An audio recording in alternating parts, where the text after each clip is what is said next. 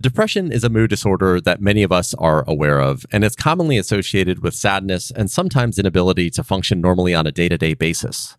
But did you know that there is a form of depression where an individual is still suffering but can function at a normal to high level?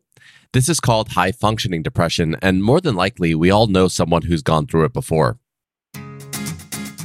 This is BayCare Health Chat, another podcast from BayCare Health System. Welcome to BayCare Health Chat. I'm Prakash Chandran, and in this episode, we're going to be talking about high-functioning depression. Joining us today is Doctor Edwin Jackson, a psychiatry specialist at BayCare Health System. Doctor Jackson, thank you so much for joining us today. Truly appreciate your time. Let's get started with the basics. What exactly is high-functioning depression? Well, uh, thank you for having me. High-functioning depression is just like it sounds.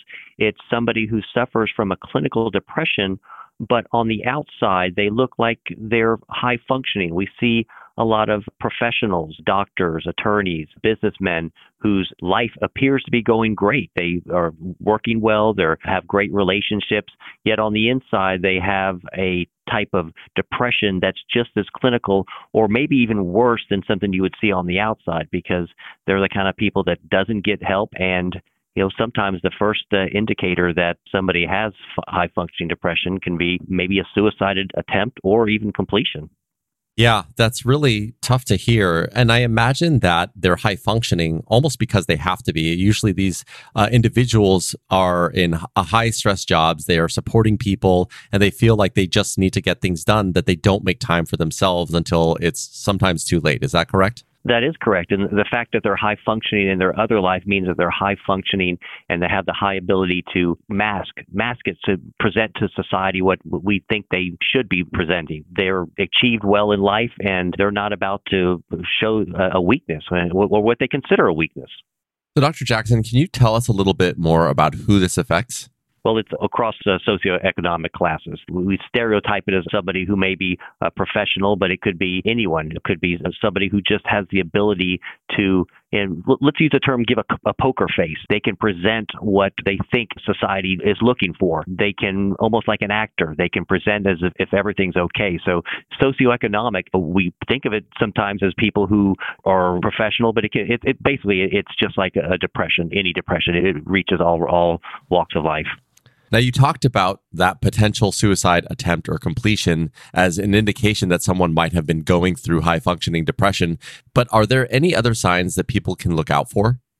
Well, if somebody's under a lot of stress or there's a little bit of changes, one of the first indicators for depression in general is sleep disturbance. The first thing to go is usually sleep. A person complaining of not having trouble sleeping, or a spouse notices that somebody is waking up early or having trouble sleeping or tossing or turning, sleep is usually the, the first to go. Also, maybe relying on maladaptive coping mechanisms, alcohol. Increase in alcohol intake uh, can be a sign of underlying depression. And of course, it makes it worse. Alcohol is a depressant, so it's a vicious cycle. Any changes in the normal relationships or, you know, maybe irritability, not to the point where the person, you know, is uh, combative or, or argumentative, but just maybe short. You know, somebody who's under a lot of stress and you see a change in their demeanor, uh, personality, habits, you know, it's a potential that there's a, a high-functioning depression going on. So that leads me to my next question. How is high-functioning depression officially diagnosed? Usually by a clinician, and it's usually someone that uh, seeks it out or a family member refers them to uh, treatment. Occasionally, it might be a referral from, say, if it were a professional, maybe, maybe the job performance did start to suffer, but as I said, that's usually one of the last things, that there may be a referral to, you know, the E A P program, Employee Assistance Program, and that there's a, you know, once they've got somebody in their office, they're talking about it, they may just spill all the marbles and just say, yes, this is what's going on inside. You know, I've been, you know, trying to do my best, but sometimes I think I just can't keep up. Yeah. So let's talk about the different treatments. If someone is identified as having high-functioning depression, what options do they have? Well, there's several option, options or uh, even a combination, psychotherapy, medication, or both. I usually like to start with psychotherapy. Medications, if it's severe or you have worries, and sometimes we go straight to medications with therapy, but psychotherapy is always uh, I think, th- the best treatment. We rely on medications, but medications alone usually are not the cure. The longer I do psychiatry, the, the more I realize that there are other aspects. Yes, it's a tool, but it's not the cure most of the time. It's a tool to the cure. And I know you said that medication alone is not a cure, but when medication is used, what can people expect to be given? Well, typically we use antidepressants. Antidepressants like serotonin reuptake inhibitor. Serotonin is a neurotransmitter, a chemical in the brain, and we think that a lack of it or decreased amount of it in the brain can cause anxiety and depression. So the main stay of, of pharmacological treatment are antidepressants raise the serotonin level. There are some other antidepressants that work through a different neurotransmitter called dopamine, and sometimes we use them, or sometimes we use both because they do work differently. If we don't get quite the response we want from uh, one type of medication, then you know, we can sometimes substitute or you know, use both of them together. They are safe medications. I think Prozac was one of the first that came out. Maybe I should use the generic. Fluoxetine was the first that came out, and that came out in the eighties. So we know the long-term effects. We know they're safe, and we use them frequently. So I know that they're safe, but are there any side effects that people should be aware of, like long-term or short? There's no permanent long-term side effects, but there is a side effect that can be quite bothersome to some people, especially the medications that work through serotonin. Some people can complain of a decrease in their sex drive. When the medicines first came out, this was puzzling to doctors. They thought, well, you know, this is probably because of your depression. When once you start to feel better and the medicines start to work, the sex drive will come back. But we have realized over time that, you know, the serotonin reuptake inhibitors, the uh, medications like fluoxetine, paroxetine, trade names of like Prozac, Zoloft, Paxil, they can decrease the sex drive and sometimes make a sexual function difficult. If that is a problem or a problem where, if it's, if, if that is a problem to the point where it, it's bothersome to the relationship or the person, then we do have the other antidepressants that work through the dopamine. Sometimes we'll use those in lieu of, or we'll use both for a while and try and wean off the serotonin reuptake inhibitors. Okay, understood. And are there any co-occurring problems that are associated with high-functioning depression that people should be aware of? Maladaptive uh, behaviors. One of the biggest that I see is uh, developing alcohol abuse and alcohol dependence. Alcohol looks like it's your friend. It can de-stress you, maybe help with anxiety, make you feel better in the short run, but in the long run, it becomes a, a co-occurring problem or eventually maybe even worse than the depression to begin with. Another co-occurring problem that we often see is anxiety. Anxiety and depression, some people think, are very much similar, but depends on the person, on how they manifest it, whether they manifest it as depression or anxiety. A lot of times the treatment is the same, though. We use the serotonin reuptake inhibitors. And just taking a step back, if I as an individual feel like I might be suffering from high-functioning depression, where might I get help? Well, I would encourage you first to seek out a mental health provider. If you don't know any, you can ask your primary care doctor and they can refer you. It doesn't necessarily have to be a psychiatrist first. It can be, but it doesn't have to be. If you go see a psychiatrist and they think that, well, this is a mild, high-functioning depression, we don't need any uh, medications at this time, we can refer you to therapy. Or if you're unsure, it doesn't hurt to go anyways. You know, therapy doesn't have to be something that you do when you have a problem. Consider it as growth. A lot of people, professionals, will typically be in psychotherapy to help them grow. Not that there's anything wrong with them now. They're not necessarily having a depression, but almost as a life coach.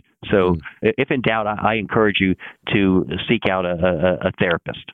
Yeah, you know, you would think that after all of this time, especially kind of being in the midst of a pandemic, that getting therapy or having a therapist wouldn't be something that's taboo, but sometimes I feel like it still is. And it feels like more people should have kind of an objective opinion outside of their, you know, core family or circle of friends that they can talk through things with. Wouldn't you agree? I agree. Maybe it's, it's, it's some embarrassment too.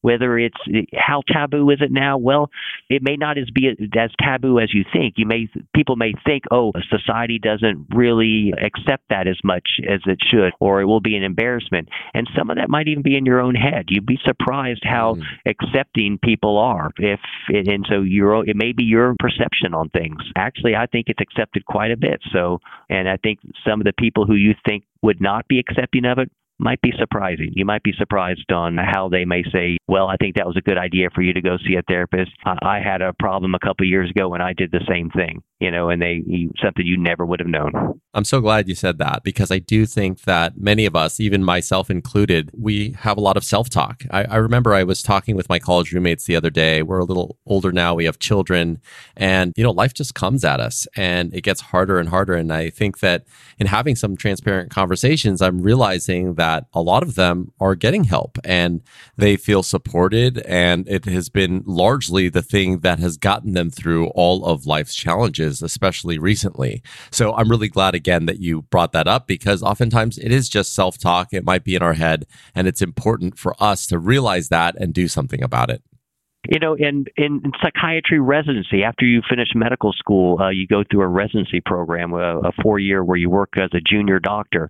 And typically, the psychiatry residents are encouraged, and in some programs, maybe it's mandatory, to get themselves into psychoanalysis and psychotherapy, not necessarily because they're having a problem or that, you know, the work is too difficult, but they consider it growth. No, doctor, first heal thyself. You first have to know yourself to help mm-hmm. others. So considered it as growth, that it's almost a manual for life. I love it. Final question. If I have a friend or a loved one that is going through what I consider high-functioning depression, what's the best way that I can help them in a positive way? Well, sometimes just being there for them. If you do mention something uh, about possibly talking to a therapist, you may use some of the, the techniques that I just talked about. Maybe bring up something in your own life, or how it is not taboo, how it's a growth, and that it might be helpful. Yes, you're doing fine now, but what about taking it to the next level? You know, really, you know, getting control over your mind and your emotions, whether through meditation or therapy. So it's all in how you present it. But do you really want to take it to the next level? level? Or do you accept that challenge to go get therapy? Maybe not even use the term help. Maybe use the terms therapy for growth. Right. Therapy for growth. You keep coming back to that, and I really like that. It's a way to set a foundation for growth and continual growth. The last question that I always like to ask is, given all of your experience as a psychiatry specialist, what is one thing that you know to be true that you'd like to leave our listeners with? Life is a journey. It's hard. But with the difficult aspects of life, we learn, we become, we grow. Without some type of struggle, there really isn't any growth, and it's all part of life, and there's a meaning to it. Even though you may not see it now, in the long run, there's a meaning to it. Wonderful place to end. Thank you so much for your time today, Doctor Jackson. My pleasure. Thank you. And that wraps up this episode of BayCare Health Chat. You can head to our website at baycare dot org for more information and to get connected with one of our providers. Please remember to subscribe, rate, and review this podcast and all other BayCare podcasts. For more health tips and updates, follow us on your social channels. If you found this podcast informative, please share it on your social media, and be sure to check out all other interesting podcasts in our library. My name is Prakash Chandran. Thanks again for listening, and we'll talk next time.